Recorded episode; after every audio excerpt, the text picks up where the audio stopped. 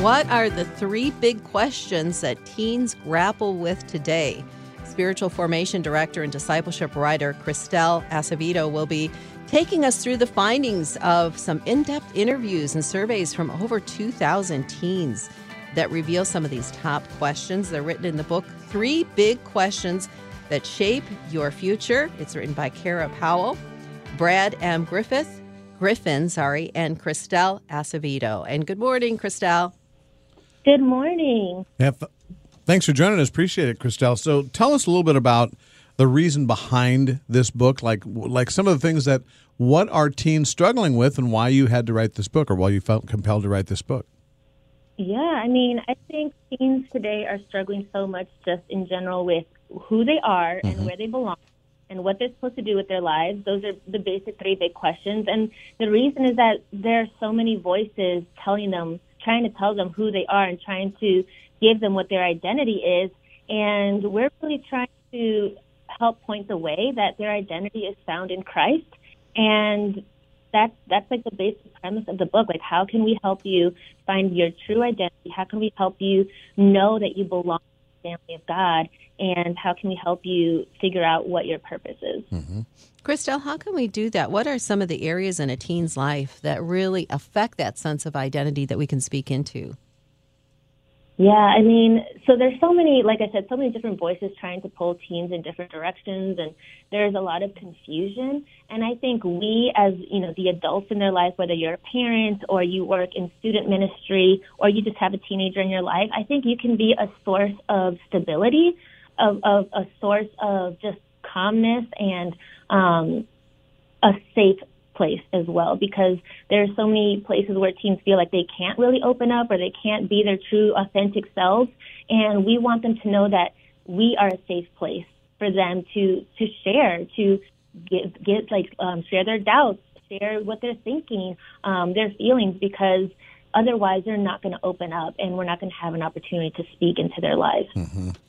So tell us a little bit about for those that maybe struggle with talking with um, you know teens, struggle with just feeling comfortable talking uh, to them. Give some advice about what are some good tips to really earn that trust so that they talk to us.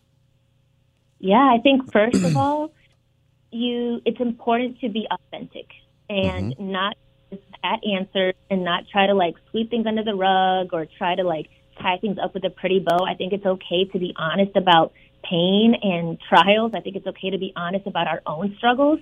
I think when we are vulnerable, it invites vulnerability. And so even, you know, going back and thinking about the struggles you had when you were a teenager, like what were you thinking? What did help you? What did speak to you? What didn't help you? And and approaching it from that angle as well. I think teens are um they're looking for authenticity, they're looking for realness and they don't want to um, have to pretend or deal with someone who's pretending. Mm-hmm. Yeah. So, Kristel, one thing that you mention is that uh, these questions, these foundational questions about our identity and our purpose and like what is our future type thing, is something that we all struggle. We all ask ourselves, but for teens, it's really top of mind that it's kind of that burning question in their mind at all times. Is that different than in past generations? Are you seeing it amp up these kind of questions in teens today? I mean, I don't think so necessarily. I think there are different struggles, but also a lot of these struggles are timeless. If anything, what we saw in the research was that this generation is struggling with anxiety more than any previous generation. And that's due to a lot of factors. I think that's due because we have so much information at our disposal. You know, that all they have to do is like look at their smartphone and they can see what's happening in Indonesia or across the world. And, and that can cause a lot of anxiety. I think we weren't meant to have so much information, and especially at a young age where brains are still developing, maturity is still developing. So if anything, it's just that, that, that heightened anxiety that we're seeing. Yeah. Tell us a little bit about how we can be better examples, mentors, if you will, for them when it comes to their relationship with God. I mean, uh, you talked about authenticity uh, and talked about that aspect of it. Give us some tips about what you've seen works to really get them interested, you know, in their relationship with God? Yeah, I think there's two things that come to mind. Number one is being open about our faith and, um, you know, not hiding that part of ourselves away, not creating a bifurcation between our faith life and the rest of our life, but but seeing and showing how our faith informs all of our life and that all of our life is an act of worship. It's not just when we're reading the Bible or just when we're in church on Sundays, but that it's actually a part of our everyday life. I think that's part of it. And um, I think also just, again, I, I know I said it already, but like being authentic about the questions and the doubts and the struggles that we have, because I think that's something that we all struggle with. And I think sometimes adults feel that if they share that, it's inviting, you know, questions, but questions are not a bad thing. That's why we wrote this book. Like questions are great because they help us to, um, process. They help us to make determinations. They help us to like go, go to God and, and seek answers.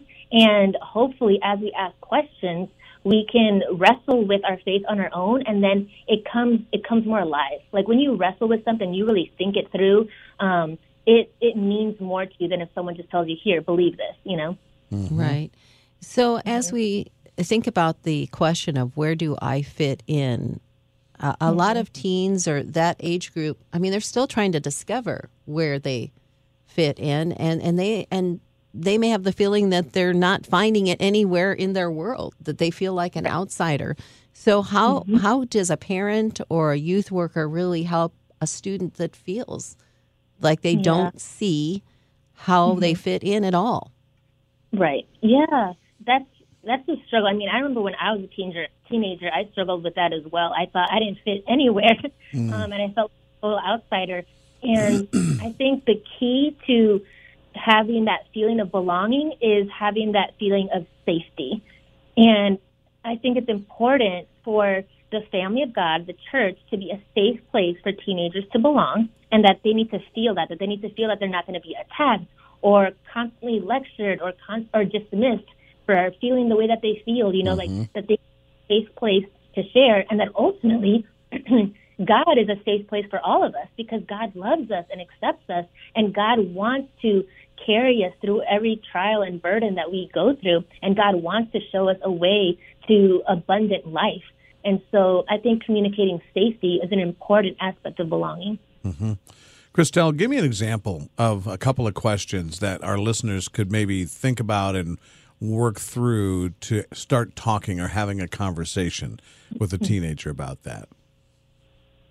I think important questions to ask are um, really it's more it's more of a statement. It's like it's a tell me more mm-hmm. because sometimes when teenagers express something as adults because we have more life experience and more maturity sometimes we just want to dismiss whatever they're saying to us and like oh no and that's just because you're 16 and you don't know any better yet sure. but i think it's important to ask you know hey tell me more about that can you tell me can you share more about why that is or why you're feeling that way and um, inviting them to keep reflecting and to keep sharing without inserting our own ideas straight away. You know, I think there is a time and a place for advice and and more guidance, but I think more than anything, it's that you know, tell me more about that. You know. Mm-hmm. Mm-hmm. So, what are some of the questions teens can ask to try mm-hmm. to figure out their purpose in life? I think the questions they can ask is, "What does God say about who I am?"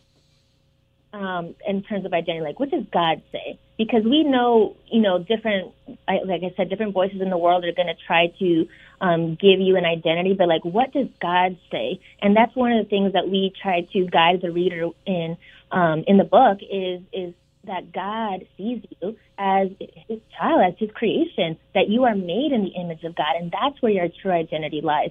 I think so. They can ask, what does God say? They can ask. Um, how can I use my passions and my giftings in the family of God?